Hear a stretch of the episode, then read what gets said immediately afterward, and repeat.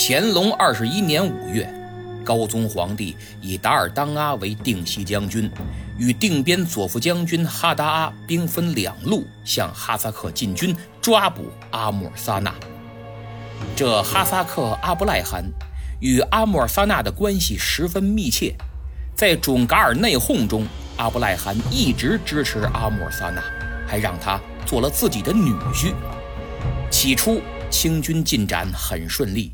几千人马连战连胜，阿穆尔萨纳和阿布赖汗的联军被打得一路溃败。最后，眼瞅着就差几里地的路程能抓住阿穆尔萨纳了，他故伎重演，让阿布赖汗派遣使者前往清军大营，恳请饶他一命，说十五天之内定会生擒阿穆尔萨纳，绑赴清军大营。达尔当阿真信了，按兵不动。坐等阿穆尔萨纳，结果又让他跑了。永长、策棱、达尔当阿三个定西将军都是糊涂虫，而这一切都被准噶尔各部看在眼里。加上为了改变被动挨打的局面，阿穆尔萨纳还悄悄派人前往卡尔喀蒙古，联络各部，鼓动造反。乾隆二十一年七月。与阿穆尔萨纳关系密切、隶属于卡尔喀蒙古扎萨克图汗部的河托辉特部郡王青滚杂部率先叛变。随后，当初与阿穆尔萨纳一起来降的纳木库也反了。得到消息，乾隆赶忙封蒙古亲王成滚杂部为定边左副将军，以迅雷不及掩耳之势率兵捉拿青滚杂部。这年的十一月。就将其平定，索拿进京。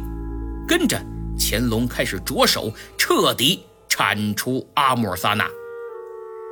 此时的准噶尔已经难以控制了。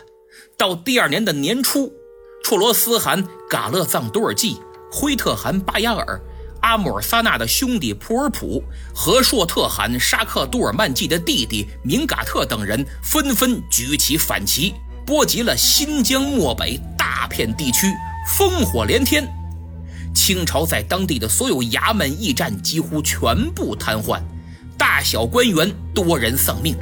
之前被乾隆逮捕的策棱和玉宝，也在押解回京的途中惨遭准噶尔叛兵杀害。这些奏报看得高宗皇帝真是怒火中烧，以至于乾隆二十一年的十一月，他就恶狠狠地下旨说。厄鲁特等赐此孤恩背叛，必应进行剿灭。这年冬天，阿穆尔萨纳还从哈萨克回到了准噶尔，与反叛的诸部会盟，自立为准噶尔可汗。乾隆经过研判，认为想要扭转局势，最好的方法就是擒贼先擒王，杀了阿穆尔萨纳，让哈萨克臣服。其余也就成不了气候，迎刃而解。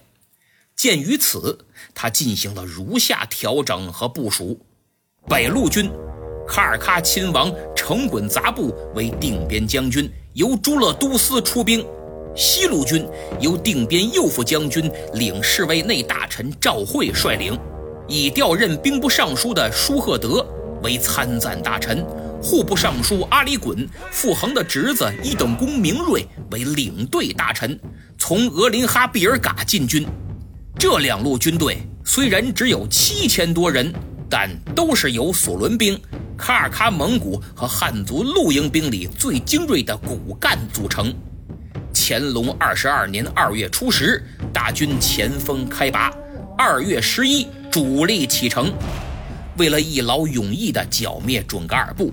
乾隆令汉族露营兵在行军途中随走随屯田，广泛招募维吾尔族农民耕种，做到步步为营，稳扎稳打。此时的准噶尔早已人心离散，阿穆尔萨纳虽自立为汗，但这个大汗毫无意义，谁都管不住。特别是面对乾隆大军压境。准噶尔内讧又开始了，自相残杀，你打我，我打你，加之天花瘟疫流行，人畜大量死亡，清军几乎不费吹灰之力就将其个个击破。六月顺利抵达伊犁，阿穆尔萨纳走投无路，再次逃往哈萨克。清军以犁庭扫穴之势直逼哈萨克，阿布赖汗真是有点肝颤了，惹不起呀！他赶忙遣使，表明愿将阿穆尔萨纳擒获，献于清军。这回可不是缓兵之计，但跟缓兵之计也差不多，因为消息走漏，阿穆尔萨纳连夜带着妻子和亲随八人逃入俄国，向西伯利亚总督申请政治避难。清廷对沙俄提出严正交涉，要求尽快交出阿穆尔萨纳，但沙俄以各种理由推诿。可仅仅两个月后，阿穆尔萨纳就得天花病死，时间是乾隆二十二年八月二十，公元一七五七年十月二日，地点在托波尔斯克以东二十一公里的库杜斯克酒厂。为了避免腐烂，他的遗体被放在地下室。